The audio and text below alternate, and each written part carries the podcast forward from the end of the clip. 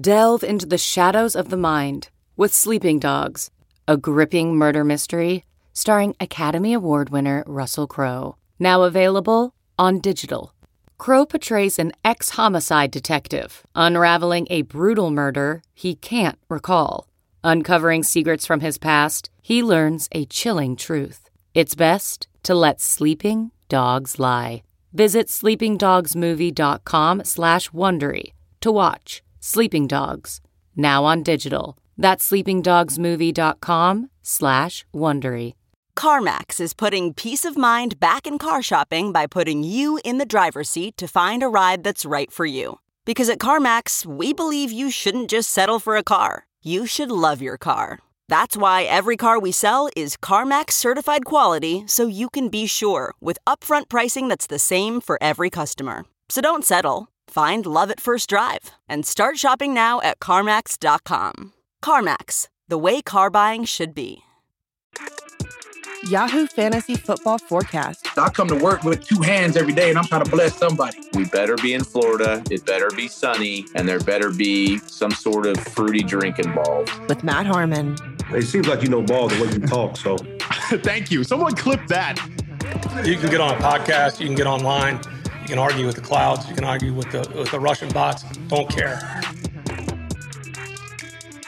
It's Monday, October 24th, and man, We've got an interesting, oh, yet another weird, you know, potentially down offensive uh, week to talk about here in the NFL. I actually, disclosure right off the top, uh, spent a lot of Sunday, not a lot of Sunday, but a good chunk of Sunday in a flight back from Austin, Texas. A little weird mid-season trip for me. So I did miss some. Uh, I'm just gonna say right off the top, miss some of the late game action, but I feel pretty well all, all caught up. But I am very, very thankful because of that missed action.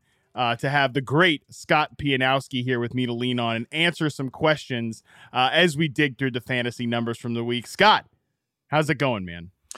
Welcome back, Matt. Uh, more like the foolish Scott Pianowski. I'm going to start with an apology and a rant, and then we'll get into our games. Okay, now first the apology.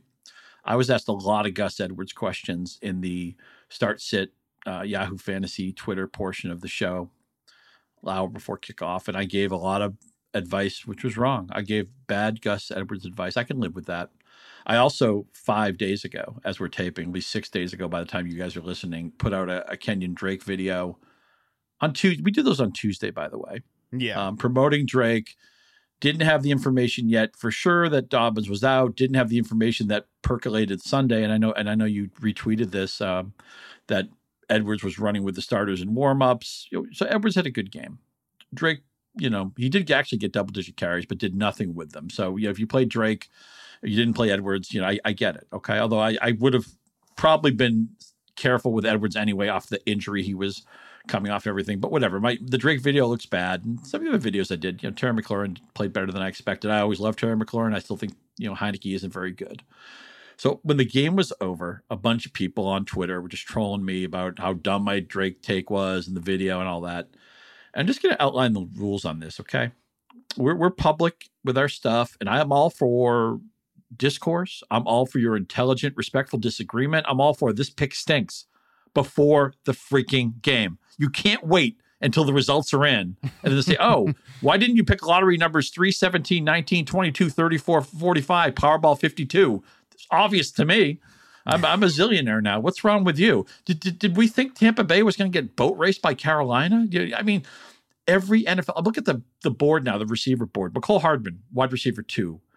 Marquise Goodwin, wide receiver five. Parris Campbell, wide receiver seven. DJ Moore, welcome to the season. Ray Ray McCloud the third, lest we confuse him with Ray Ray McCloud Jr. or Ray Ray McCloud Sr is a top 15 receiver this week. So is Byrd. Bird. The only thing that happened in the Atlanta passing game today was Damiere Byrd. Okay. If you want to be in my orbit, if you want to be my friend on Twitter, follow me on Twitter, talk about these things, you got to be reasonable about it. If you just want to troll me, I, I got no time for you, man. You're getting muted if I'm in a good mood, you're getting blocked if I'm in a bad mood. And you know why? because I want to talk to the people who are reasonable. I want to talk to the people who beforehand say, hey, let's talk about this. Let's have an intelligent discussion. Let's have some fun with it.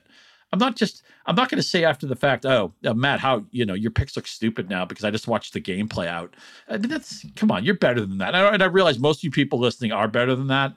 But if you're gonna if you come on Twitter to troll me, man, I you know I'll block you like Mutombo. I don't care. I want to hang out with the, with the good people. I don't want to hang out with the trolls. I hear And you, yeah, man. I got Edwards wrong. I I own it. I, I feel terrible about it. I, I tweet by the way. Well, like half of our industry was doing their victory laps. I went out and tweeted about how wrong I was about Gus Edwards. I put that out there. I own it, and I feel bad about that. Yeah, well, that's all that this is, man. Especially something like five days ago, the Kenyan Drake video, man. Like, like you said, we literally were getting news about the Baltimore backfield right up to the last minute, and, and that's that's how this goes, man. Like, information is always changing. We're always trying to react to it in the best way possible. We get some stuff wrong, get a lot of stuff wrong. I mean, you know, and you know, you could look great in one moment, you could look bad, eh, you know, for another. So, um, it all kind of it's all kind of a moving target here. We're gonna try to hit that moving target as much as possible. But I definitely appreciate those those uh, thoughts, Scott. Like everybody out there, be reasonable. You know, we're reasonable. I think Scott, we're both reasonable about like trying to fluff ourselves up for the things we get right or wrong or whatever uh, you know because we're gonna hit some we're gonna miss some especially on the week to week stuff man that's the that is by far the hardest but we're gonna try to give you the best information possible the most up to date information possible and we're all gonna try to get better as we keep moving along for sure. And as we go through, we'll, we'll kick off the slate with the Kansas City San Francisco game. But as we go through this slate, a lot of disappointments, a lot of low scoring, a lot of unusual players scoring touchdowns, and a lot of big name players. We don't have a lot of injury information yet, but looks like some major injuries were suffered on Sunday. A lot of players got hurt early in their game. So I feel your pain if, if anybody, you know, lost because, you know, St. Brown got hurt early or your anybody's thinking about Mike Williams' future. We, we may not know a lot of this stuff by the end of this show, but you know, football, it's a next man up league. It's a waiver wire league. It's a, your roster looks different, radically different by mid October than it did on draft day. And, you know, we'll just try to learn from what happened today and make the best choices going forward. Yeah, there's actually just before we get into the individual games too, because I think this is worth hitting on. Um, a couple of things like obviously, uh, I talked about this with Andy and I think a few other folks about the about Kenneth Walker, and we'll talk about Ken Walker, you know, in a deeper fashion early on. But you know, there's definitely like a multiverse where Ken Walker isn't a league winning pick, right? Rashad Penny stays healthy, uh, you know, or he's the one who gets hurt. It's just the one thing that we know is is constant in the NFL is chaos. Um, that that is what you know. Like if you had Amon-Ra St. Brown, you're you're on fire the first few weeks. You are not so much on fire the last couple of weeks. These injuries are going to keep piling up, and you know Michael Carter might now go on to become the league winner because of Breece Hall. That we'll talk about again. We'll talk about all this stuff in depth later. But you know, one more thing before we move on to the actual individual games you mentioned it scoring remains down. Some ugly offensive performances you know some teams we thought we could count on are truly like out of the circle of trust at this point. And, and like big name teams with big name quarterbacks um man i i, I can't help but think back to the conversation we had with austin ekeler early on in, in the week. You know i posted the video of it this this uh this today as well earlier this morning on sunday. You can go back and watch it. Like defensive coaching has officially caught up to offensive coaching i think. You know like four or five years ago it was all the rage like all these new offensive coordinators you know these these offshoots from the shanahan tree just truly coming in and like not revolutionizing offensive football but like pushing the boundaries of offensive football. And i think the older guard of defense has hadn't quite like gotten pushed out or moved along. But i think we're seeing that same revolution now on the defensive side of the football and offenses aren't able to just like constantly hit those layups like they were a few years ago. And I think that is affecting us at fantasy at every single level of the game. So that's going to be a theme with all of these games, Scott. And I, I just think that's going to probably go down to me as the story of the season. You know, it's not just like too high stuff either. It's, you know, five man fronts, all kinds of things that are, are messing with run games, but also um, really are affecting quarterbacks in a dramatic way and the best quarterbacks in the game. So I, I it, there's a lot to pull on there. There's a lot of threads we'll pull on in individual games, but I feel like that is going to go down as one of the one of the stories of the season, um, unless things change over the last few months. For sure. Uh, yeah, the defenses have fought back, and the running game is more important than maybe people wanted to think it was a few years ago, where it just got to the point where it's like, well, passing's so much more efficient. Why run the ball at all unless you're just salting away a lead? And we're seeing teams now proactively. I mean, the Falcons want to run the ball even when they're behind. You know, both New York teams have winning records. I don't know how good either team is, but to some degree, the the Giants have to be careful with with Wilson. Uh, I'm sorry, with Daniel Jones. Uh, it's the Jets who have to be careful with Wilson. I, again, we'll, we'll, get into all this stuff, but there's a lot of sea changes. The NFL is constantly evolving, and there's always a push and a pull. And there are defensive errors and there are offensive errors, and, and there, you know, we've seen college concepts come into the game and stuff like that. But right now, the defenses are winning, and it's not just the young quarterbacks who aren't in the circle of trust. The circle of trust like a dot of trust right now. Yeah, but there's so many name brand quarterbacks who are frustrating uh, as well, which is why I'm so glad and I'll, I'll, just introduce the game. I'm so glad we can talk about Kansas City, San Francisco, 44-23 Chiefs. Yeah, because P- Patrick Mahomes, it's just nice. You know, Matt. I, I, know we try to rewatch games during the week, and sometimes I'll look at a game, it'll be so ugly. I'm like, I just don't have the stomach to watch that game again. I always suffered through it. I'm just glad Patrick Mahomes can throw for 423 against the Niners defense. I know they're missing some personnel, but I just so glad I can enjoy a Patrick Mahomes performance you know, where everything else was like a bunch of record skips. It feels like.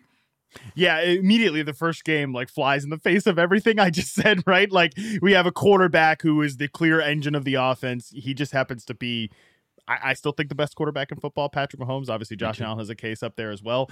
Um, you know, regardless, he is the engine of that team's offense. The 49ers at one point looked like the best defense in football, but Patrick Mahomes was nine of nine on passes of 13 plus air yards today. Like he was hitting those downfield throws. And, you know, obviously the big news prior to this game with the Chiefs was a new, there was going to be a new first man up in the rushing attack, Scott. Uh, we just didn't think it was going to be Mecole Hardman with two rushing touchdowns in this game. Obviously, Pacheco was now named the nominal starter at running back, but the running back rotation for the Chiefs didn't really change. Meanwhile, these Kansas City Chiefs, MVS, you know, 100 yard, 100, 100 yard game at the receiver position. Juju, 124 yards and a touchdown. His back to back, first back to back 100 yard uh, performance as a Kansas City Chief. Um, like I mentioned, Mecole Hardman, he gets there twice as a rusher and again as a receiver. It feels like, am I foolish to think it might be sort of like a new leaf uh, for these Chiefs receivers? Yeah, I mean, all season we're talking about Mahomes having a great year, but who's who's running along with him, right? I mean, Kelce, of course, is Kelce. He was quiet today. Oh, quiet today, six for ninety-eight, but didn't get a touchdown. That's actually perfectly fine. Quiet for That's him, tight, yeah. tight end smash game, I should actually say, on National Tight End Day, National Tight End Week. George Kittle did get a touchdown though. Yeah. You know the thing. The thing with I'm glad to see the receiver. Like glad to see Juju's playing well the last two weeks, and, and you know Hardman at least through bye week season, and I know you had to play Hardman in the league. You know, at least you can what the heck flex. You can kind of what the heck flex him now. The tricky thing about Pacheco is that they're not using him the pass game. I mean, he has nine receiving yards on the season. So yeah, they were more pass heavy today than than they might be some weeks. So on a good day, maybe Pacheco could get 10 carries, 12 carries, 14 carries, something like that.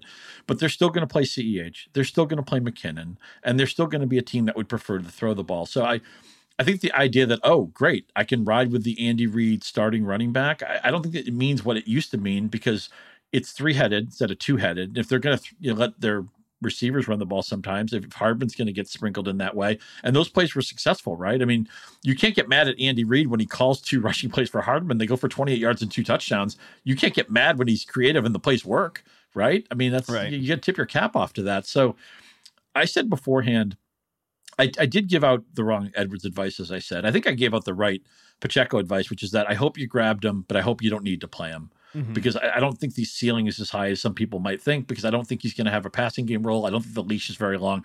I actually think he looked really good. Yeah. For when he played, he only had eight carries. He lost at least one good run to a holding call or kind of a headlock. But I don't think there's anything wrong with Pacheco. It's just I don't think this offense is structured for him to get the touches that makes him more than maybe a, a running back three, a flex guy. You know, it's not a this is not a Kenneth Walker situation where it's like, okay, I, I, got a starter now who could get 20 carries, a guy I can think about getting 100 yards. And Walker's getting some work in the pass game, not not a ton of it, but at least a little bit of it.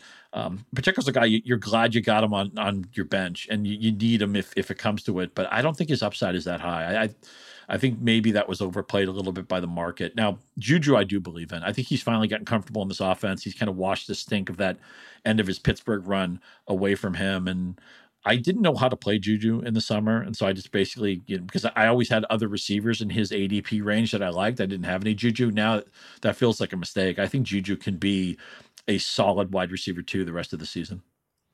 I think so too. At the very least, like a high end wide receiver three. And I was in on Juju this year, and it was a rough, rough start. But there might have been a little bit of just acclimation period. And we know that you know, I don't have the updated numbers in front of me, but we know that a lot of teams had been playing hard man coverage against the Chiefs, and Juju is a pure zone beating receiver. Like that's what they, you know, that's what they got him for was to beat zone coverage over the middle of the field. We saw him, you know, get wide open against 49ers on a big play, which wasn't really in Juju's arsenal the last couple of years. So I, I do kind of believe in Juju going forward, and I completely echo your um, analysis on the backfield as well. Let's move to the other side of the ball. Obviously, you know, we get a big trade for CMC. You know, we've talked about that a lot, obviously, coming into this game. Um, what was your reaction to the first, like, I, CMC era 49ers uh, offense? Yeah, yeah, about what I expected. I mean, he got um, eight carries, 10 touches. He's going to be great in this offense. Um, but you couldn't expect full snaps. Um, Garoppolo, I thought, played very poorly today. Yeah. A friend of mine who covers the, the Niners really closely, uh, the former Donovan Rozier, Gabe Thomas, he talked about maybe Deebo being the loser with McCaffrey here because McCaffrey can kind of be the movable chess piece, and Kittle's gotten his wings spread in the offense the last couple of weeks. Aiyuk has started to play pretty well. Not that Deebo's going to be mothballed, or but maybe he he goes down like a half tier or something like that because now there's another mouth to feed. It was a tough call for McCaffrey managers. If you had somebody else plausible to start, you you may have benched him and I don't know. Early on, you may have thought like there was a mistake, and then he doesn't get in the end zone. He only ends up with like 60 total yards. And then you're like, okay, you know, I guess it was the right thing. But it's, I thought Carolina and San Francisco both did the right thing. Carolina's rebuilding. McCaffrey will not be a part of their next great team. So move on. They got a lot of picks. The Niners think the NFC does not have a lot of great teams right now. Philadelphia's got the pole position. I guess Dallas is pretty good. There's a lot of vanity teams that are struggling right now. We're going to talk about a bunch of them today. So the Niners think they went to the NFC Championship game last year. They surely think that that's in their range of outcomes this year, even though they're kind of off to a disappointing start. So I can see why they went for it. Um, now it's time to. Jeff Wilson's just going to be a handcuff or, or insurance play at best. Elijah yeah. Mitchell when he comes back. I mean, I mean, look, McCaffrey was a top five running back on Carolina, right? So it, it only gets a little bit. I, I don't think there's that much more room to get any. How much better can you get, right? But mm-hmm. um, I'm excited to see what Shanahan can cook up for him with, with a, a full week to prepare. But I guess today, him only getting a limited package. I mean, that that, that was to be expected. Running back is still the easiest skill position to onboard, but he only had a few days with the team. Yeah, I'm not 100% sure how much to take away from this because like it's CMC's first game. He got there so late in the week. You know, Thursday night the trade went through. So, not a lot of time there. Um and of course like they end up getting blown out in this game like Brock uh, Brock Purdy is taking snaps late in this game in the 49 for the 49ers in this one. And obviously you mentioned Ray Ray McCloud as a big play like but I do kind of wonder, and I'll think more about it on the you know throughout the week. If if Deebo, I I I saw you uh, post about this as well, like that he might be the the loser here for uh, the 49ers just because of those design touches. Like they're going to scheme things up to Christian McCaffrey that they might have used to scheme up for Deebo Samuel, who's a great player to, in his own right, but like Brandon Aiyuk, I think is as good or maybe even a little bit better as like a pure receiver uh, than Deebo Samuel is. So that split will be interesting uh, to continue to monitor. Aiyuk has played really, really well all season long, and now the production is really starting to get there as well. All right, let's move on to uh, next game here. Seahawks 37, Chargers 23. Um, couple of big stories in this one. Obviously, DK Metcalf left with a knee injury, was carted off. Um, you know that that potentially could be a serious one. Pete Carroll didn't give us a lot of details here on Sunday, so we'll continue to monitor that. But man, um, the positive takeaway here is Ken Walker Scott, who since Rashad Penny has you know pretty much left our lives this year, over the last two and a half games, Ken Walker has 49 carries, 348 yards, 7.1 yards per carry, and five touchdowns. He has been as good as any running back in the league. Yeah, I, I think the the phrase league winner gets thrown out a little bit too much, but I I can say it with Ken Walker. He has a chance to be that guy. And it looks like the Detroit Carnival is dead. Long live the Seattle Carnival. This is the number one. They can score. They can't stop the other guys from scoring. I know I know the Chargers didn't get as many points as we want to, although at least they did steer the ball to everybody we cared about. And hopefully Williams is healthy. But and I was also encouraged that Geno Smith played as well as he did with Metcalf leaving the game early, and, and nobody wants to see DK Metcalf hurt. Yeah. Marquise Goodwin had those, you know, Marquise Goodwin still in the league. I mean, I think we all liked Marcus Goodwin at one point in our fantasy lives. Yeah. And um, I, I, I, hate to think what this offense might be with Metcalf being out, but Geno Smith has been so. He is not pumpkined yet. I mean, I actually lost. I had a prop bet where I needed him to go over 225 with a couple of other things, and unfortunately, because the the Walker long touchdown and the game getting out of hand, Seattle didn't have to throw the ball proactively. But I mean, look at Geno, 20 of 27, nothing wrong with that. Lockett was able to play. He got seven catches. They didn't go for a lot of yardage. A little bit of DeeJay Dallas on the ground. But the bottom line is the, the two takeaways Seattle of this. And one, as you said, Walker is what he was billed as. I mean, he, he was a star at Michigan State. He was a down ballot Heisman guy. And they drafted him with the idea that he could be a bell cow or, or, you know as close to a bell cow as anybody really gets anymore and he certainly looks that part the breakaway run late but he looked good the whole game against the defense we respect and seattle is going to be every week i get a figure in this low scoring era this low scoring season it's like the totals are coming down it's like 43 44 42 40 38 i always expect the seattle game to be like 50 plus and you know yeah. this is another game they sailed over the total and it's just so nice that a lot of times you know Seattle's the, the, late game window so often, and you have a, a, week where things aren't going your way, and you, you go on Yahoo and you see, oh, I'm project, I have like a 25 percent chance to win. You know, I, I, had a terrible one o'clock. Well, if you still got Seattle game in play, whether you're on Seattle or on the other side of it, you can, you can get those points back. You know, this this is like it's like Coors Field, right? It's it's it's like um you know the, the Denver Nuggets. You know, the, the team that just scores a lot of points allows a lot of points. You know, um, it's it's just so nice to have something reliable we can hang our hat on for offense in a year where there's been so little offense. Yeah, hopefully the Metcalf um, injury is not serious. This is a game I did get to catch a little bit of once I landed. And man, Geno had some great throws in this game, which is so impressive because not only did, you know, we talked about DK Metcalf being injured, but Tyler Lockett was like super questionable. You know, I, I was out of town for a wedding and like, you know, Saturday night, like a, a, really scrolling through, you know, under the table, right? And like reading all these Tyler Lockett updates. I'm like, man, I got Tyler Lockett on a lot of teams. Like, I, I don't know. I'm going to wake up tomorrow and like, you know, play somebody else, right? But he ends up gutting it out. Pretty surprisingly, he ended up playing. So, despite all that, though, it does look like Ken Walker's taking over as the center of the universe there for that team. So, very impressive for Geno, very impressive for Ken Walker. The Chargers, man, just continue to suffer injuries. Uh, J.C. Jackson went down with a non-contact injury. Um, he he he suffered a serious one. I can't remember the exact report, but he you know he's gonna miss some time. Mike Williams Looks like a high ankle sprain for him. He's probably going to miss some time right as they get Keenan Allen back. Just the Chargers, man. I, I their like biggest name players have all suffered some sort of injury this year. It's it's unbelievable the luck of that team. Yeah, I think it's seeping into Justin Herbert, who did not play well against Denver last week. But you give Denver the defense a lot of the credit. You're supposed to go off against Seattle, and, and although the yardage was there, 5.7 attempt is not good. No, uh, you know, uh, I'm sure Ekeler's going to be in the in the cold tub for a while after getting 12 catches, catching all of his targets, Seriously. man. A um, couple of touchdowns, so he he put it up. But the Chargers, you know, they have an odd odd receiver room, right? I mean, Evan Silva's talked about this all season. Like they could really use use a field stretcher. I know it, it hurt to lose Guyton in in a blowout, by the way, where they never should have had any, but they should have been running the ball and getting on the bus anyway. But this team really needs like you know, I don't know, DeSean Jackson type um, MVS yeah. type. Just some they don't have that. It's it's a slow team.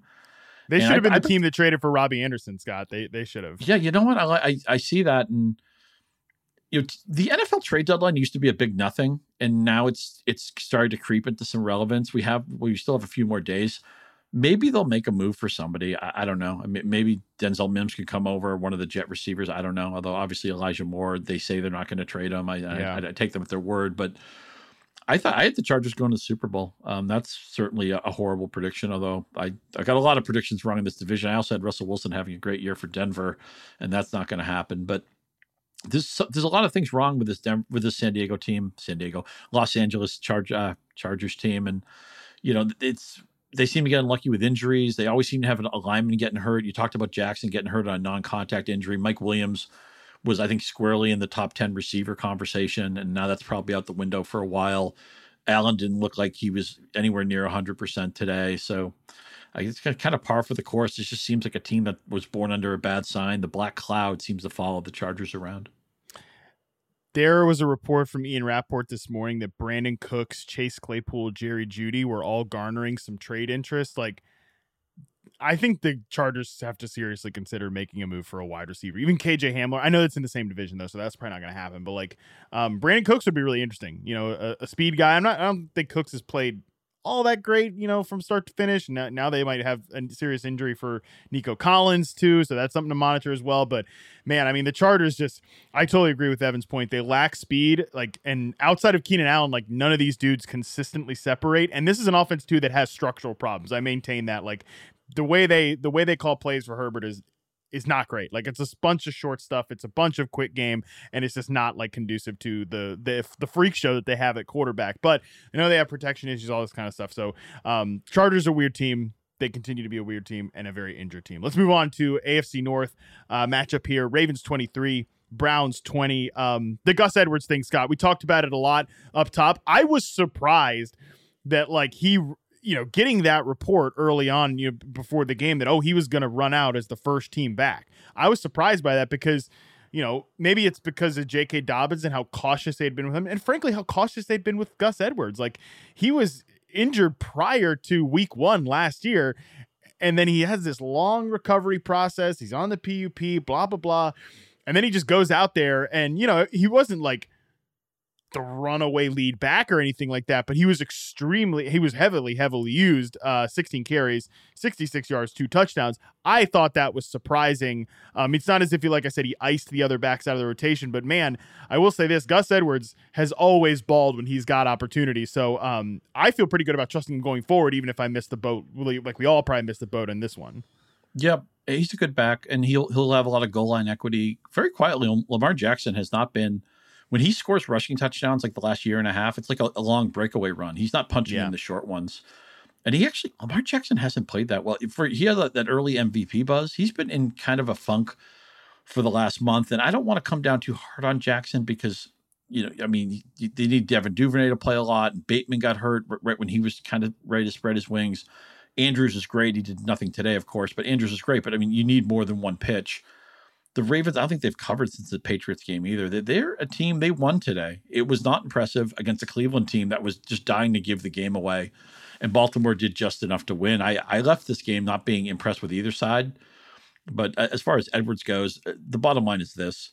If I told you that anytime I tell you the Ravens just scored a short touchdown, you're going to have to assume it's Gus Edwards. You're going to have to assume he is the the the carry leader. He's not going to do anything in the pass game. He's targeted ones that went incomplete. He, the, the, Ravens have generally never thrown to their backs in the Jackson era, and I guess they just decided that Edwards doesn't really fit that. But he's going to have 10 to 15 carry equity and goal line equity going forward for I, what I hope can be an offense that's in, in the top half of the league, or you know maybe even the top quarter of the league. You know, because uh, it's been broken for a while now. It's been a lot of settle for Justin Tucker field goals and maybe getting Bateman back. You know, he's the guy. He made a couple plays early in this game, and then he didn't do much later. But first game back, and, and again, I'm going to be cautious with guys. I, I, a lot of people asked me about Bateman today. Me too. Yeah, and I said to use the other guy, and you know, it, it looks when it looks prudent and reasonable when the guy doesn't go off. When the guy has yeah, the Gus right. Edwards game, it looks stupid. And What are you doing? And you know, nice Kenyan Drake video, but man, I it, it's just so funny to be unimpressed by the Ravens when they won. But you know, right now Cleveland's defense can't do anything, and on the other side you know, David Njoku was set up to be a right answer at tight end, and then he gets hurt in this game. It, he won't be the biggest injury news of the day, and I don't know. Hope, hopefully, it's not nothing major, but I was thinking David Njoku might be tight end three or tight end four, and then I, my heart sank when I heard that uh, he'd left that game early. Yeah, it sounds like they're saying it's not serious, um, which is good, but he did leave the game in crutches in a walking boot. So, um, you know, he, we'll see. He might miss a couple of weeks, something like that. Just to circle back on the Rashad Bateman point, Devin Duvernay ran more routes uh, than Rashad Bateman did today. Played more snaps. Um, you know, like you said, it's the inverse of the Gus Edwards thing. Gus Edwards just gets thrown back out there after a long layoff. Bateman was pretty much like a game day decision. So that is a guy that you know, regardless of what you think about Bateman, like they need to get him going at some point. They need to have that they need to have that breakout season happen. I think it was starting to happen, as you mentioned, just as he was heating up. He gets hurt. They've got to get that back on track because it's a big part of them, a big part of their success this year. There's a guy I'd trade for. Not that uh, the Bateman call. manager is like dying to get rid of him, but because he had a quiet onboard back, I would try to see if you could maybe the Bateman manager is a little bit frustrated by it, and because Baltimore they just don't want him to be good and believe in him. They actually they really need him to be good. Yeah, that's hundred percent uh, right. And on the Brown side, man, like, uh, it's it's bad, dude. Like, uh, you know, this was supposed to be a team that could like tread water until Deshaun Watson comes back. Um, and their defense is they're they're so they're bad. Like teams, guys actively go there and get worse. Like John Johnson played really well for the Rams, hasn't played well for Cleveland. You know, they had Troy Hill who also came over for the Rams, what goes back to the Rams. Like there's a lot of players that are regressing on that defense right now. And that's a unit that like whoever is going against the Browns break ties in favor of like getting those guys in your fantasy lineup. That's the biggest story from the Gus Edwards thing. Like he could, Kenny Drake easily could have had this game if Gus Edwards wasn't active because the Browns are that bad as a rushing defense. And on their offensive side, yeah, if David and Njoku's hurt, like it's going to be the Amari Cooper show and nothing else. And even when even when Watson's back, that's not good enough. That's not good enough. Um, they should, the Cleveland should really trade a running back. They're two and five. I, I Chubb agree. is wonderful. He's not going anywhere. So Kareem Hunt, somebody should be interested in him. D'Ernest Johnson's a decent player. If I were the Rams, I'd rather have D'Ernest Johnson than anybody they have in their room. I'd certainly rather have him than Cam Akers. Of course, the Rams don't seem to want Cam Akers. Hunt gets out of this game with six touches. He gets the touchdown deodorant, but he still had what eight total yards. I mean, you know, I Kareem Hunt, man, he's not playable. He he can score zero points in any week. I, I wonder if Cleveland makes a move with their season. They're going to get Watson back too late to, to fix anything, and the AFC has too many good teams anyway.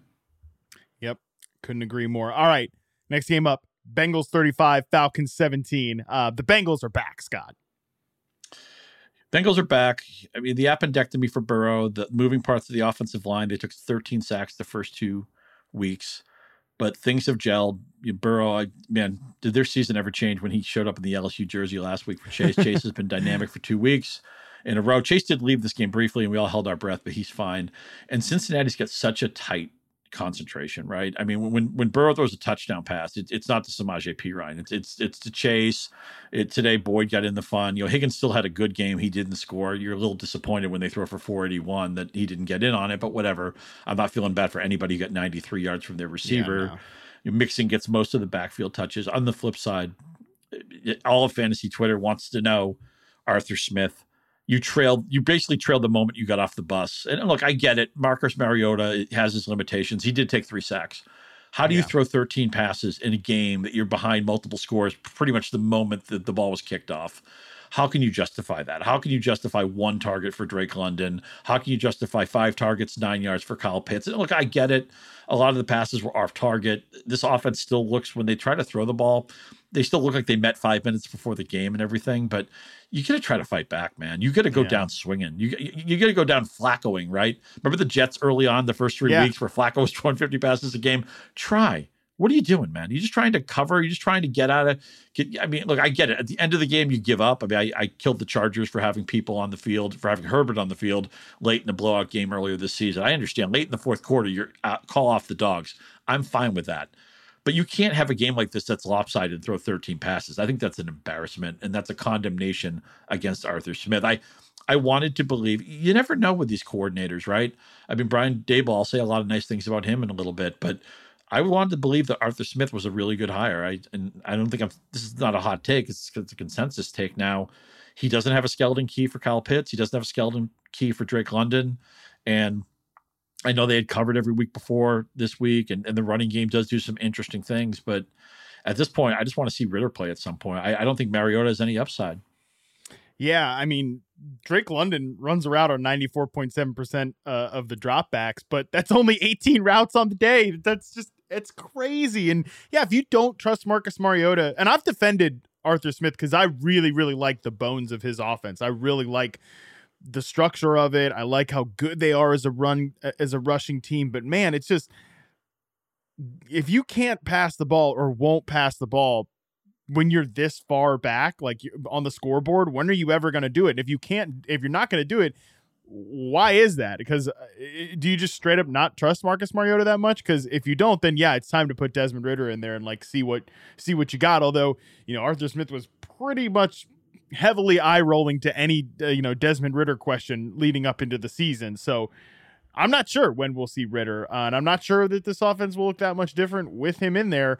Um, I just feel like for Drake London, for Kyle Pitts, like you can never rely if you couldn't play them in this moment you can probably never reliably play them again. Now they're going to have breakout moments right? Because those guys are good especially drake london will have his big games like he had earlier in the season but you're never going to be able to predict him coming. So like enjoy him in best ball and go trade for him in dynasty at the end of the year. Like that's kind of how i feel about uh, drake london once they have a real adult quarterback in there. That that's kind of where i'm at. And yeah I'm, I'm, the Bengals just feel great. It feels good to have the Bengals back again. It feels good that Ja'Marr Chase, like they're getting him those catch and run opportunities rather than just trying to um, force it from a go ball perspective. Let me ask you a cute little question here. Rest of season, would you rather have Kyle Pitts or Hayden Hurst? Oh, God. You're thinking about it, aren't you? Yeah, I mean, I think you have to think about it. I'm I'm probably gonna say I mean, I'm probably gonna say Kyle Pitts, just because like the longer that uh, these Bengals go, like the the less Hurst will be involved. You know, I mean, he has six catches in this game, which is great. Like you'll take that from a tight end perspective, but it's not really what you want. And but then again, it's not what you got from Pitts today. Is not really what you want. What do you I- What do you I think Pitts is going forward? Court, tight end eight, tight end twelve, tight end fifteen. Where would you slot him if you were ranking tight ends? And I, I know you love Yeah. to rank. You love to rank fantasy players. One of your favorite things to do. It's definitely one of my favorite things to do. I think from like a rest of season rankings perspective, he'd be somewhere around like 10 to 12. That sounds about right. Um, you know, it, the options behind him aren't that great. It's just it's but he's not that great, so I don't know what to do there. it's just hard. It's hard. The the point. I guess the point is with Pitts is tight end gets so ugly early that by the moment if we were redrafting, by the moment Pitts becomes somebody you'd consider taking, all you care about is upside. All you're trying to Yeah. tell yourself a story is could this player be explosive?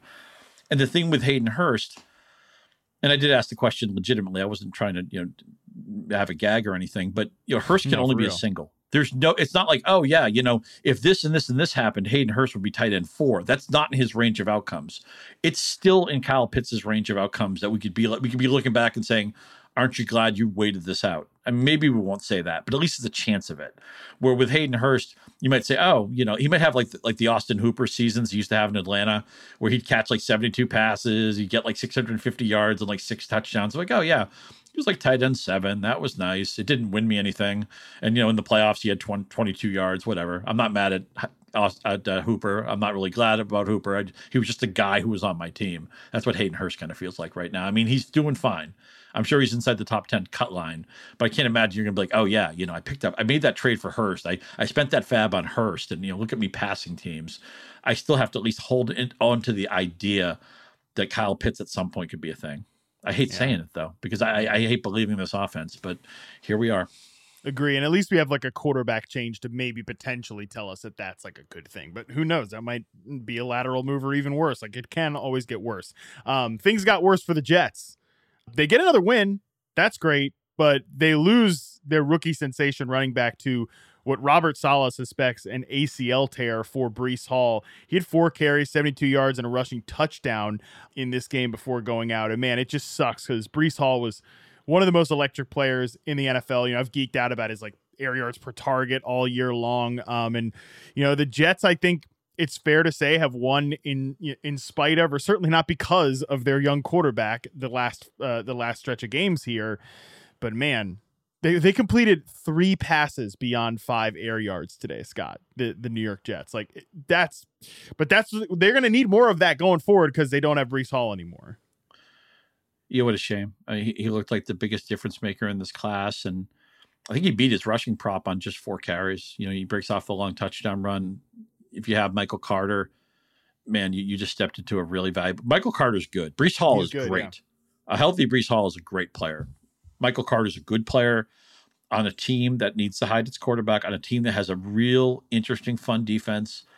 Playmakers on all three levels. Sauce Gardner is, is probably going to be the defensive rookie of the year, certainly in the conversation. He's long, he's fast.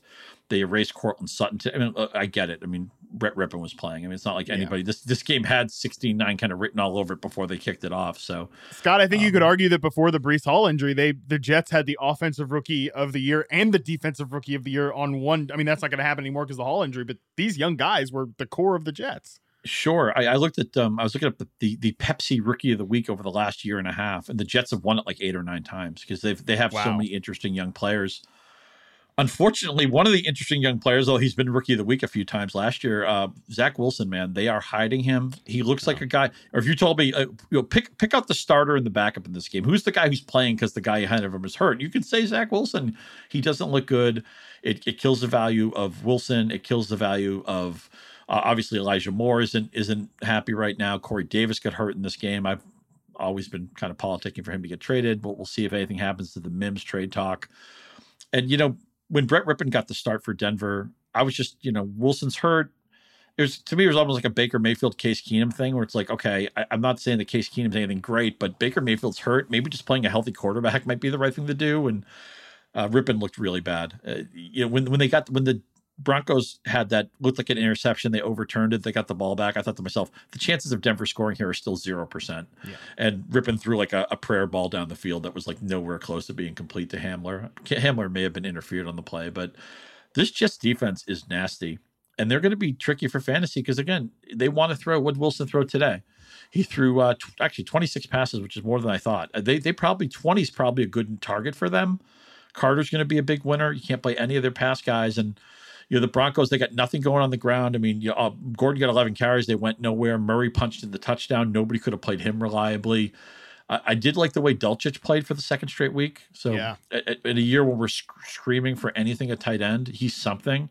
And he's done it with the quarterback play being poor. So, I mean, he'll probably be inside my tight end one cut line next week. And I did like, he's one of the videos I did this week. He didn't really win anything for you, but he at least probably outkicked – what his ranking was or what his projection was. That at tight end, that's something. We'll take all we can get. But if they played this game 20 times, Matt, I think 16 to 9 or 10 to 7 or, you know, it would, it would be that type of game. All, you know, both of these teams don't have anything going downfield. They have good receiver talent that is going to be sunk. Yeah, I mean, Jeudy made a couple of plays today, but I don't see how you can start anybody reliably in this Denver passing game. Nathaniel Hackett said after the game that um, they suspect Russell Wilson is looking like he's going to come back in week eight. We'll see uh, after Russell Wilson got the most detailed uh he's not going to play announcement from Adam Schefter of all time of all time over the weekend Scott this morning. Um we'll see. We'll see if Russ plays next week. Um, the backfield remains a little bit muddy uh, with Melvin Gordon 13 touches Latavius Murray 10 touches. Mike Boone gets hurt in this game so maybe that narrows it down to two guys on a bad offense. Still don't like that very much. And the next three games for the Jets Patriots twice Bills Zach Wilson's going to see a lot more good defenses, so we'll see. He's going to have to step up at some point, and uh, you know I'm not totally ruling it out because I do like this coaching staff. Do really like um, Mike LaFleur. Do really like uh, the way Robert Saleh has those guys playing on defense. So we'll see if that ecosystem can continue to get better in New York. All right, Scott and I are going to take a quick break. When we come back, we're going to recap the Cowboys and the Lions game. Searching for NBA playoff coverage? We've got you. The Old Man and the Three, presented by BMW, gives you an inside look into the world of sports. Hosted by former NBA sharpshooter and Duke legend JJ Redick and sports writer Tommy Alter, The Old Man and the Three offers unprecedented access to the league. Tommy and JJ discuss the NBA and interview some of the biggest names in the league, like Devin Booker and Luka Doncic. NBA final season is the perfect time to dive in, and you can listen to The Old Man and the Three wherever you get your podcasts. To hear episodes brought to you by BMW. Push the limits this NBA season with the brand that set the ultimate standard BMW, the ultimate driving machine. All right, Scott. I was in uh, I was in Austin uh, in the airport. You know, uh, as I mentioned earlier, so I saw a good bit of this game. My big takeaway. I'm curious what, what you thought on, on the Lions side. On the Cowboys side, to me, it was like, okay, Dak doesn't look great. They didn't really need him to look great. You know, nevertheless, like they still get the win here. Uh, and my God, Michael Gallup, zero catches. I was so excited about Michael Gallup. I feel like a total idiot. It's not, Scott, I know you were talking about off the top the Kenyan Drake thing. Nothing feels worse than when you hype a guy on Sunday morning on Fantasy Football Live and he literally puts up as many catches as I did in this game. That is like a, well, I landed to that news like, oh, great, cool. I, I'm so smart. Yeah, this was a this was a frustrating one because we thought we could hang our hat on the Lions would would be like you know the carnival like Seattle is. They can score, they can allow it, and even if Detroit wasn't going to show up, and maybe there's just too many injuries. You know, I mean, St. Brown gets hurt early in this game. Swift obviously was scratched beforehand.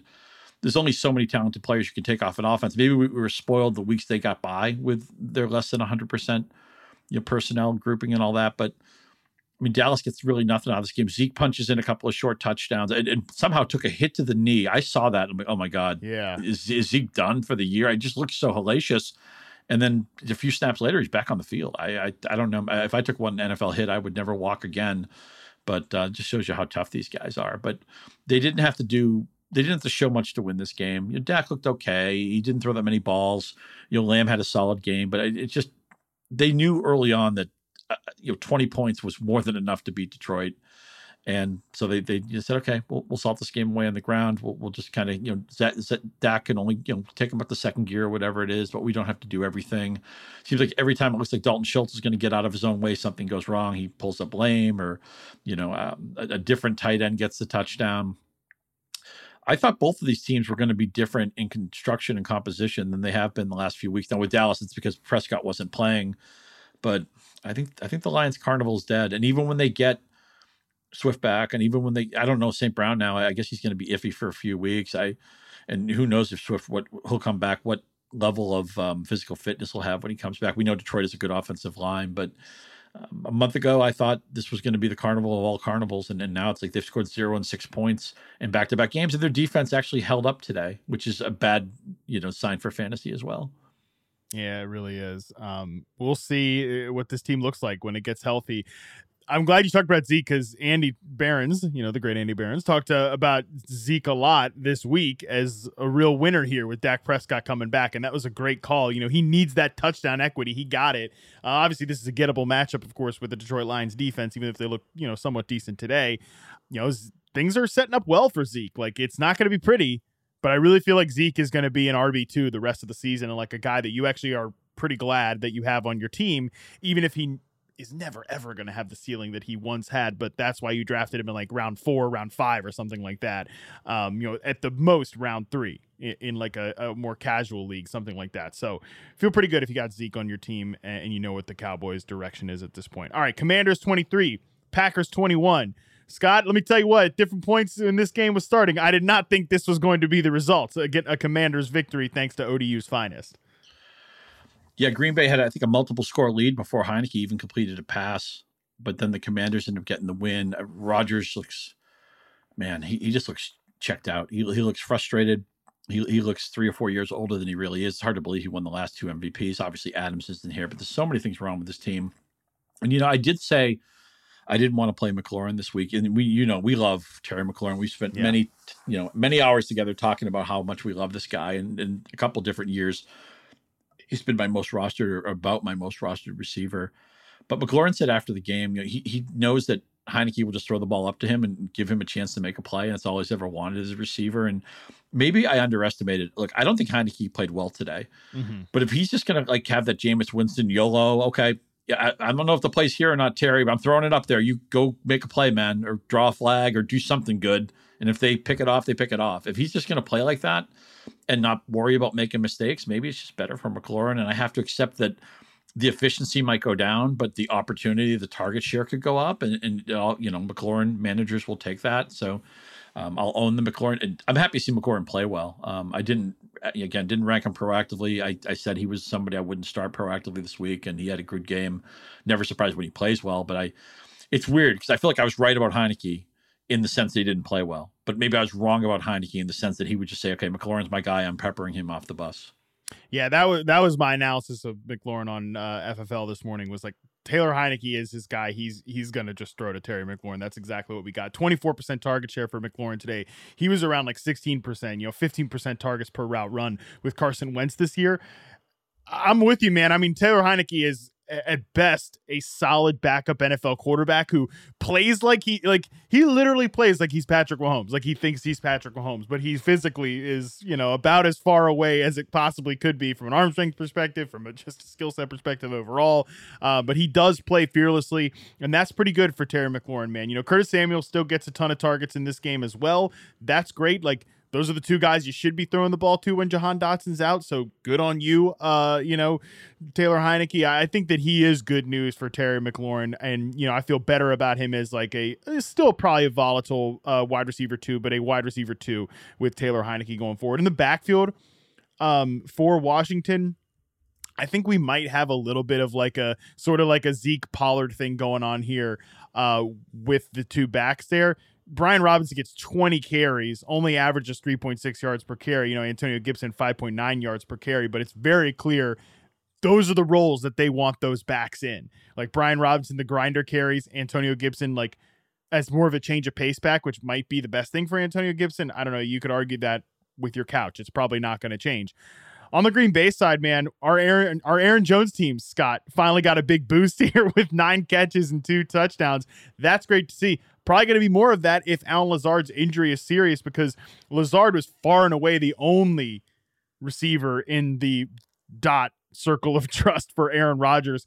Uh, you know, at this point, man, Romeo Doubs has really fallen off after a couple of good games to start. I think he's only caught like four of his last 13 targets or something like that. Zero catches in this game. Um, you know, and Sammy Watkins returns off short term IR, two catches, 36 yards. Man, the Packers, like, I was down on the Packers this year. I wish I would let this bleed into my Aaron Jones analysis a little more because just so much of their offense was ba- was just Davante Adams and Aaron Rodgers and like their relationship, their on-field relationship that it almost feels like insane that the Packers are just like, okay, we'll trade we'll trade you to the Raiders because that's where you want to go play. It just it in hindsight it seems really insane because they've got nothing good going on there at this point. No, I, I was debating on Twitter with some people which offense is more broken, Green Bay or Tampa Bay, and the most common answer was yes, because people, people just want to basically you know dance on both graves, and I get it, right? The the funny thing about Jones is that he had he had a game today look when when your running back catches two touchdown passes, you're you know you're living right. You know you things really fell right for you. That that is fortunate. But then I wasn't surprised by the 10 targets and nine catches. I, I thought he'd have a lot of games where it was like 50 50 run use and pass use, and he would catch maybe 70 or 80 balls. And there's been weeks where that hasn't been the case at all. At least they steered into that today. I mean, look, it went 5.3 yards per target. So it's not like he was Marshall Faulk out there or Christian McCaffrey out there. But on a team that doesn't have options on the outside. You know, Tonyan went back to being a pumpkin today, and they got Lazard hurt, and you know, uh, Doubs has been a real frustrating player for a few weeks now, and nowhere near the circle of trust. At least Aaron Jones, I can say to myself, okay, who on this who on the skill position list do I really trust? Who should be the featured guy in the offense? And it should be Aaron Jones. Yeah. And so at least at least that's something we could feel good about today is that they went back to using proactively their best offensive player at what point do we throw in the towel on AJ Dillon, man? I know nothing in the past game, four for 15 on the ground. I mean, he was drafted the sixth round. The, the whole idea yeah. was that he was going to have standalone value no matter what happened to Jones. And right now, AJ Dillon has no value. I think that was all based on this offense being good, and this offense is mm-hmm. so so no. far from good. Um, I think he is sort of going to be in that like contingent value only type of guy, like very Tony. I mean, I, but you'd much rather have Tony Pollard than AJ Dillon at this point. At least you could play Tony Pollard. Oh, for right? sure. Not, that's not even close to me. Tony, yeah, Tony Pollard close. for sure. He's he's maybe he's the guy that we thought Dillon was going to be. Uh, even though nobody thinks he's gonna, they're gonna play to Zeke's contract, and Zeke has been fine. Zeke has played well. Just Pollard looks more explosive and more exciting per touch. Although Zeke also has the burden of the heavier touches. It's like a baseball yeah. thing where it's harder to throw 180 innings than it is 75 out of the bullpen. So it's a little bit apples and oranges. Uh, Dillon right now is, as you said, contingent value only. Be fair, Bakhtiari did not play. He's obviously the key to their offensive line, but even when he's played this year, they haven't gotten a good push anyway. Yeah, he's kind of like Jeff Wilson, basically. I think AJ Dillon, like he's an injury upside guy only. God, like you're, you know what? You, you say that and it makes me want to throw up, but you're right. That that's a fa- that's a fair comp. Yeah, like the you never want to play Jeff Wilson again. You probably should never want to play AJ Dillon again at this point. All right, let's move on to those Bucks that you mentioned, dude. Uh, yikes. you just the Panthers just admitted they're like full on rebuilding by trading their best player away, or at least by for sure their best offensive player, Christian McCaffrey, for a boatload of draft picks, and you lose to them 21 to 3. Dude, my God, Tampa Bay. And other than the witchcraft stuff, which we have covered extensively on this show, and I continue to see other media outlets start talking about this, you must credit me you must credit Yahoo Fantasy Football Forecast, and you must credit my wife. Those are the rules if you're going to write about this story in sports media. I'm being a little facetious, but regardless, other than the witchcraft thing, Scott, I missed that. You- I'm sorry, I missed that. What is what is the witchcraft story? So uh, yeah, so I pr- primarily talked about this with Dalton on, on, the show, but there you can go and find all these stories for the uninitiated out there that you know Gisele is a witch. Like she would do these protective spells and like like Tom Brady has given her a lot of credit for some of his success. Uh, like after the Rams Super Bowl, he talked about it. Like she basically said to him, "You were lucky that you married such a good witch or whatever." And now that their you know relationship is severing, Oh, all these protective spells are coming off of Tom Brady, and uh, it's the phrase in the spiritual community, uh, the witchcraft community, as my wife has told me from various outlets, is she's ta Gisele is taking her power back and that's why Tom Brady is having this season. Other than that explanation, Scott, though, what, what excuse does Tampa Bay have to be this bad?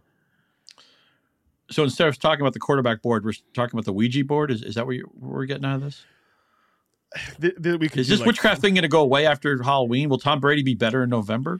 No, I, I don't. Well, I mean, I don't know. I think he needs to. maybe he needs to fix his marriage. Uh, like he came back for this. Came back Has- for this. gone from the goat? Does the goat need to sacrifice a goat? I mean, they have to have a seance in Tampa Bay. How do you fix this?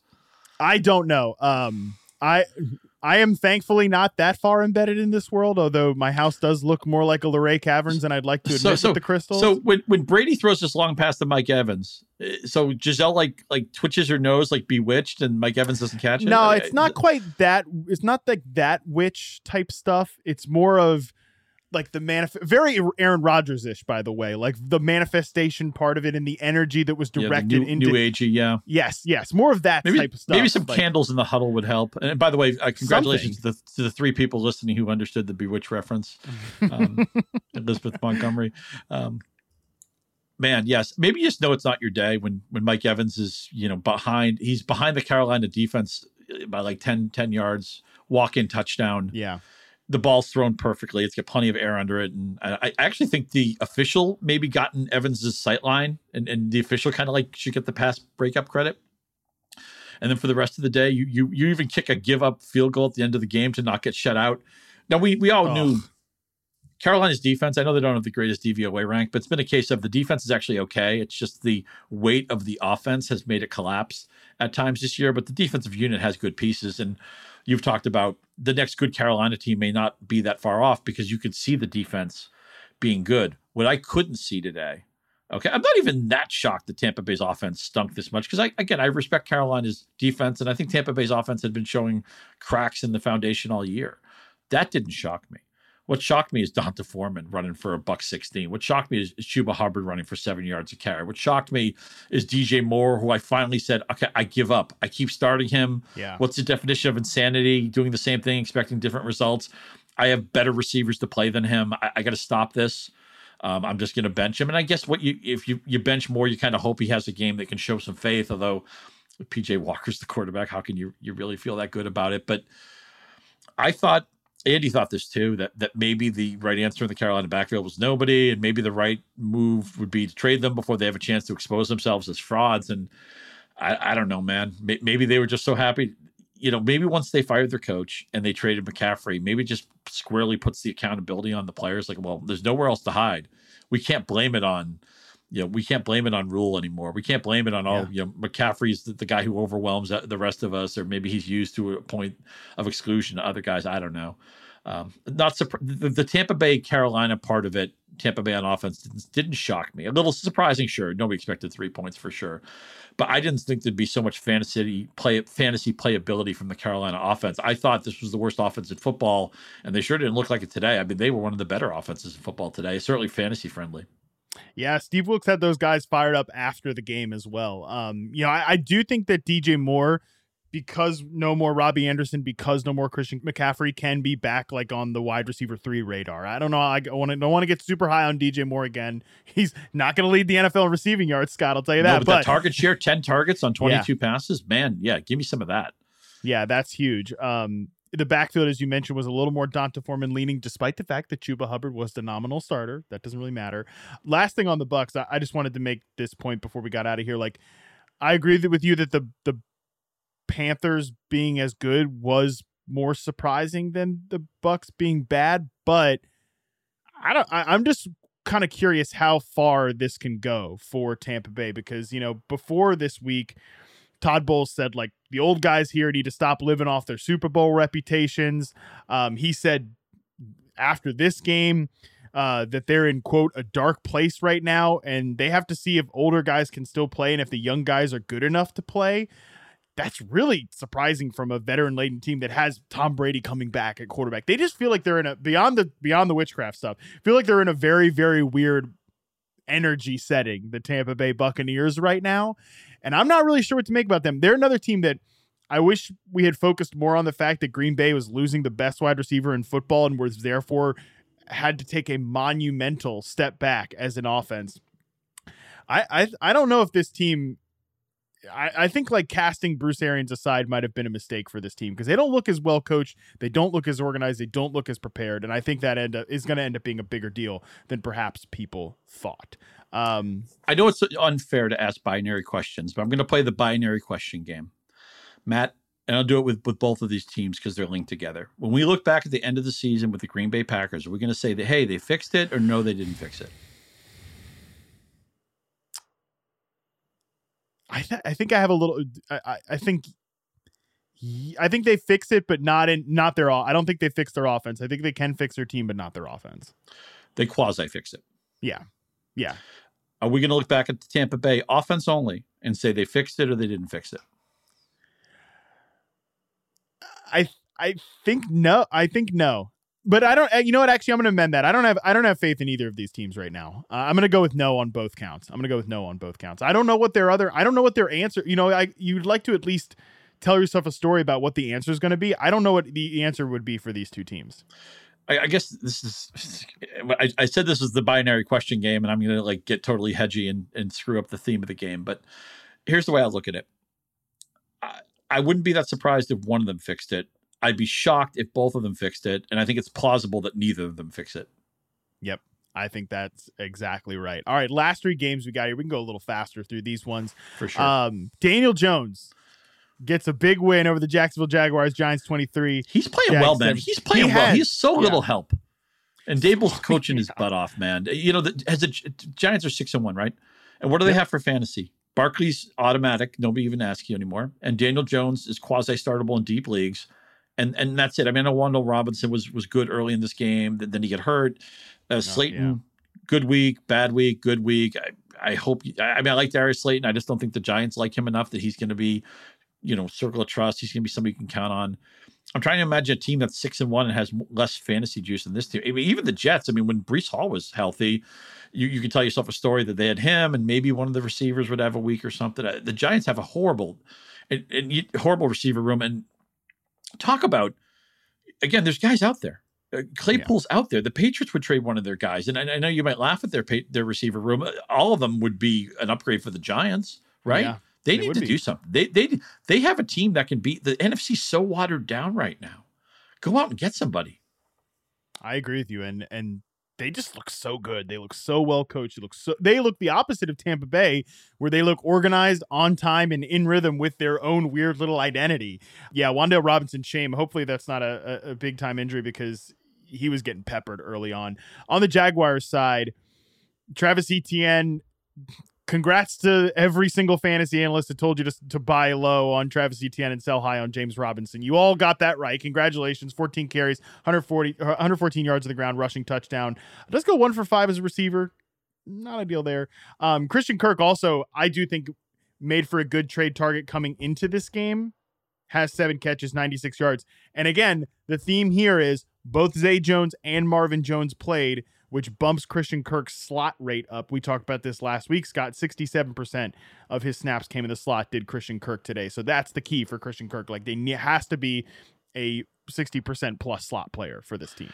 Yeah, that's why we count on you to, to, to notice that type of stuff. James Robinson didn't get hurt, right? They just decided not to use him at one Yeah, touch. Pretty much. Pretty much. I mean, I- I think I still think this is, and I, I was one of the, you know, I was proactive towards Etienne. I thought Robinson was a sell high again, and th- you have to get in line for that take. But I don't think the answer is having Etienne be the bell cow. I he can be the 60 40, he can be 65 35, but James Robinson should have a role on this team too. Trevor Lawrence is just a step forward. I mean, I, you would like to see more than 17 points, but um, Evan Engram had a solid revenge. Again, a t- tight end gets 50 or 60 yards. I want to start hugging strangers. That's where we are Yeah. in 2022. But I, I want to believe that Lawrence is can be. you know, a, a 10 year starter, if not a, a star, you know, um, maybe he's not going to be Andrew Luck or Peyton Manning or whatever he's billed to be. But I don't know. How do we take this? Was this a, a gain for him, a step forward? How do you take it? I think so. And I think we're just looking for little moments like that when this team is even somewhat functional. You know, I think they so so badly need a outside X receiver. Uh, like I said, Marvin Jones playing should not be a big deal, but it is just so you can get your best player in his right position in Christian Kirk. That's where this team is right now. Like we're gonna we are gonna have to take like mo- like minute small gains throughout the course of the season. And I do think that's this moment for Trevor Lawrence. I agree with you. Okay, moving on. Next game up here Raiders 38, Texans 20. I thought about this as I was leaving the airport, you know, looking at Josh Jacobs' box score, similar, you know, schools here in the Alabama stuff, but Josh Jacobs sort of kind of reminds me of Mark Ingram, like, but maybe even to a slightly different degree because you remember, like Scott, when Mark Ingram's career started with the New Orleans Saints, he was just whatever, like an extremely replaceable player. But I'll never forget. I think it was my first year at NFL Network. I'm going to bring up Chris Wesseling's name again. I you know I was, just did this a couple podcasts ago. The, the late great Chris Wesseling. Like I remember him hammering the point home that like Mark Ingram looked like a different player in preseason. Like he looked like he was running differently, more authoritatively. And you know, Andy has pointed out many times, uh, definitely leading up into this year, that Josh Jacobs has always run really well. But my God, he certainly looks like a different, for whatever reason, different, more more dialed in, more focused, more motivated, whatever. I don't know what it is, type of player. Similar to I think Mark Ingram's sort of like first big breakout year with the Saints when he was looking like a pretty disappointing first round pick, like for the New Orleans Saints, and and then he just took his game to next level. And obviously, he's still in the league at this point. Um, so I feel like Josh Jacobs has really turned his career around, and and he's going to be like we said before, league winner gets uh, tossed around lightly. Where you took him, like he's going to be a huge value this year in fantasy. Oh my God, yeah. I mean, he was you know one of the dead zone guys, and I was one of my, one of Andy's great takes, one of my worst takes. I wasn't drafting Jacobs, and we know that his touchdown counts tend to come in Raider wins, but I mean, we could get to that beforehand, right? You, you know, Houston is a seven point underdog. It's probably going to be a game the Raiders win, and Jacobs goes crazy. And, and, and the big thing too, because he always has the rushing equity and he always has the goal line equity, but he's not a zero in the pass game anymore. They're comfortable to use him proactively there where in, in the past they weren't. And it's not like they have receivers coming out of their ears. You know, Ren- Renfrow's had stops and starts. You know, I know Mack Hollins kind of had a ghost touchdown today, but and obviously Adams is going to do Adams things. Eventually they'll get Waller back, but there's room. There's a plausible chance for Jacobs to get like 70, you know, 60, 70 catches, something like that. And all we wanted if you rostered him was just not be a zero in the past game. He's yeah. not, he's, he's playing for, you know, whatever his next contract is. Maybe it won't be with the Raiders. That's fine. They obviously didn't pick up his option, but he looks he looks terrific, man. He's running with edge. I think the line play has been a little bit better than I expected, and I'm not I'm ready to give up on the Raiders as as a team that could contend. I know they're only two and four right now, but you know this the, the division doesn't look as good as maybe it did a couple of weeks ago. Uh, and for the Houston side, you got to love Dameon Pierce. He's unsinkable. The team's competitive. Yeah. He's great. The team, you know, gets boat raced. He's great. He's he's getting work in the pass game. He's getting all the carries essentially in the running game. Uh, Davis Mills actually did play pretty well in the first half before tailing off in the second half. But uh, Dameon Pierce, another guy. You know, if you went I, I, know fantasy, right? Any strategy works if you pick the right right players. But if you ignored running back and then said, "Oh yeah, I'll just you know double tap Jacobs and Pierce," you might have gotten laughed at in August, but you're the guy laughing now. The Texans passing tree is so spread out, and you're you're right to point out Dameon Pierce, who only ran around on 21% of the dropbacks. Uh, Rex Burkhead was up there at about 48%. Obviously, that's game script induced, but unsinkable because he's as a 44% targets per route run. Like when he's out there, they're going to get him the ball because he is probably their best offensive player at this point. And, you know, Nico Collins, God, I, I, think Nico Collins was like ready to really take that next step. He gets hurt in this game, and then the passing tree is just so spread out after he leaves. You know, Chris Moore, Phillip Dorsett, like these are the names that are popping up. So, not what you want to see from a Texans perspective. Keep an eye on that Nico Collins injury. You, you like, spread, you, you, like spread out passing trees. Let's talk about the Titans and Colts. I I, I think the oh Titans. I think the Titans threw to Andre Johnson today. I mean, it's just ridiculous. Yeah, and you'd think like they're such a they're not a good passing team, right? Like these aren't like necessarily good players, but a ton of guys get involved here for the Tennessee Titans, and you know nobody really has a big game at all because that's the Tennessee Titans. At one point, um, Ryan Tannehill was hurt, but he came back into the game pretty quickly. Nobody has more than four targets on this team, Scott.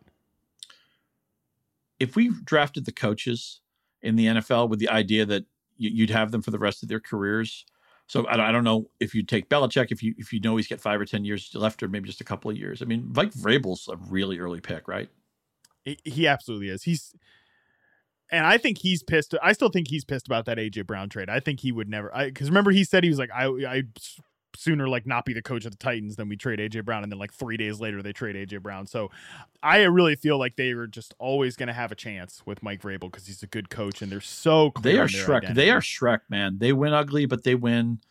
And they have such little fantasy utility out of it. Other than Henry, they haven't put up anything. I mean, you know, Hooper had a smattering of of stuff today, but Robert Woods, who I thought was quasi playable today. Turns out he wasn't. Uh, Tannehill didn't do much, get a little bit dinged up in this game. It was basically just the Henry show. And on the other side, look, we all love Michael Pittman, and he was fine. And I think we all like Alec Pierce, but they have uncovered something with Parris Campbell. Anything can happen once, mm. but it's happened a couple weeks in a row. Today, he's the target hog. He gets 10 catches they've been talking up Parris Campbell and an offense that struggled. They've been one of the worst running teams in the league. Now today they only gave it to Taylor ten times. They fell behind, and Taylor actually got a lot of work in the passing game. But I, I thought it was cute last week when Parris Campbell had a big game. Now I have to take Parris Campbell seriously. I, I, guess. Um, I'm Maybe still skepti- I'm still skeptical. I, I get it. We, look, he could put Parris Campbell could Parris Campbell on us at any at any yeah. moment. I get that. And plus Matt Ryan could Matt Ryan. Uh, he he I know he's put up some volume lately. Last week he threw for a ton of yards, but he had a million attempts. I mean, today they were behind the whole game. He threw 44 passes, but they went nowhere. 5.5 per attempt. I I would not be surprised at all if this was Matt Ryan's last season. Oh, 100%. Um, Michael Pittman, like you mentioned, you know, kind of whatever game, nine targets, 58 yards. Um, quietly, couple of developments here uh, for the Colts. You mentioned Jonathan Taylor's receiving role 40% targets per route run, eight targets overall. Like, that comes one week after they just threw so much to Deon Jackson, you know. 10, 10 and I mean, obviously. Nyheim Hines too has a decent, you know, a little decent-ish receiving day. His typical five targets, five catches, forty-one yards. Like, I think that should continue, and maybe that does trickle down to Parris Campbell, who is going to be the short area receiver here. But the other thing I will note too, big playing time bump for Alec Pierce, ninety-five point eight percent routes per dropback that's the first time he's been up in that territory this year. So I please, think he is please don't cut him. Please do yes, not cut agree. Alec Pierce. And and if he he'll get dropped in some leagues, and I want you to swoop in and get him. And maybe with the backs getting so much work the last couple of weeks, and we know they have three tight ends they use anyway. Maybe the point is you can just never play a Colts tight end. And, and I get it. Like some weeks Woods is going to have a touchdown, and Mo Alie-Cox will have three monster games a year. You'll never know when they're coming. Yep. Granson gets snaps too. Um, and, and maybe just Ryan is more comfortable throwing to his backs anyway than than Carson Wentz was last year. Yeah, I think that's the way this is going to go. I feel like we have sort of a vision for this Colts offense and how it's going to operate the rest of the year. It's not going to be sexy. It's going to be a lot of short passes, but I do think the focus is kind of coming into picture here. Well, you know what? What's what's sexy right now in the NFL? Like, I mean, like the, the you know, the, the even the Chiefs, even the Chiefs aren't that sexy anymore, right? I mean, what team? If, if you're just an offensive guy, what team would you want to have the standalone games next week? I mean, who are you dying? What tape are you dying to dig into on offense right now? What top of your head? What offense? Like, oh my god, I love watching that offense. I mean, I think Kansas City's still up there. Um, the Eagles, Eagles are up there. The Eagles, absolutely. All the teams that didn't play this week, you know, the Bills as well. Right? Yeah, of course, the Bills for sure, for sure. Yeah, yeah I, I but you're right. Unfair. The NFL was unfair to take away Justin Jefferson and, and, and AJ Brown and you know the the Buffalo Flying Circus. You know to have all these teams on on a bye week together at the same time felt cruel. This was like the you know as Bill Simmons calls the apple picking week, right? Where you you you it's probably why your your friend got married this weekend. They probably no doubt looked at the NFL schedule and said, "Okay, what's the most powerful bye week? That's the perfect time to have a wedding because Harmon will come. You know, he'll understand. He's not going to miss Josh Allen that week. He's not going to miss AJ Brown that week. You know, but if I had a if I had a wedding during a non bye week, he'll probably just you know send us a toaster. No, buddy, I, I um, let's be clear these were my you know i mean they're they're my friends now too but they were they were my wife's friends uh i i don't i don't know anybody that gets married during football season but damn it i did make the sacrifice to get there you know um next week by the way I think the the Bengals might be in the circle. You know, the oh yeah, yeah, like, yeah. You know, they're going to be a, they're to be the Monday Night Football game next week. If they wanted, if they wanted to break the Bro- Van Brocklin, what five forty four is it passing yard yeah. record? They could have done it today. Yeah, the, the the Bengals are definitely back, and and not only are they good, but they're so efficient. They're so tight with their concentration. You know, they, they don't they're not giving their fullbacks touchdowns. Yeah, I mean occasionally, you know, whatever. Um, Perine will get a touchdown or something. Burrow runs one in and nobody else gets it. But you know, they're they're fun, man. If I were redrafting, I would make sure the Bengals were a point of emphasis. That's our favorite type of team. All right, that is going to do it for us. You can follow Scott on Twitter at Scott underscore Pianowski. You can follow me if you want to at Matt Harmon underscore BYB. And while you're there, Make sure you give a follow to at Yahoo Fantasy as well. If you like the podcast and want to support us, the best way to do it would be to leave a five star rating and review on whichever podcast platform you're listening on. Andy Behrens and I will be back. Just try to sort out the waiver wire this week. A lot of injuries. We'll definitely have a lot to talk about. Until then, we're out.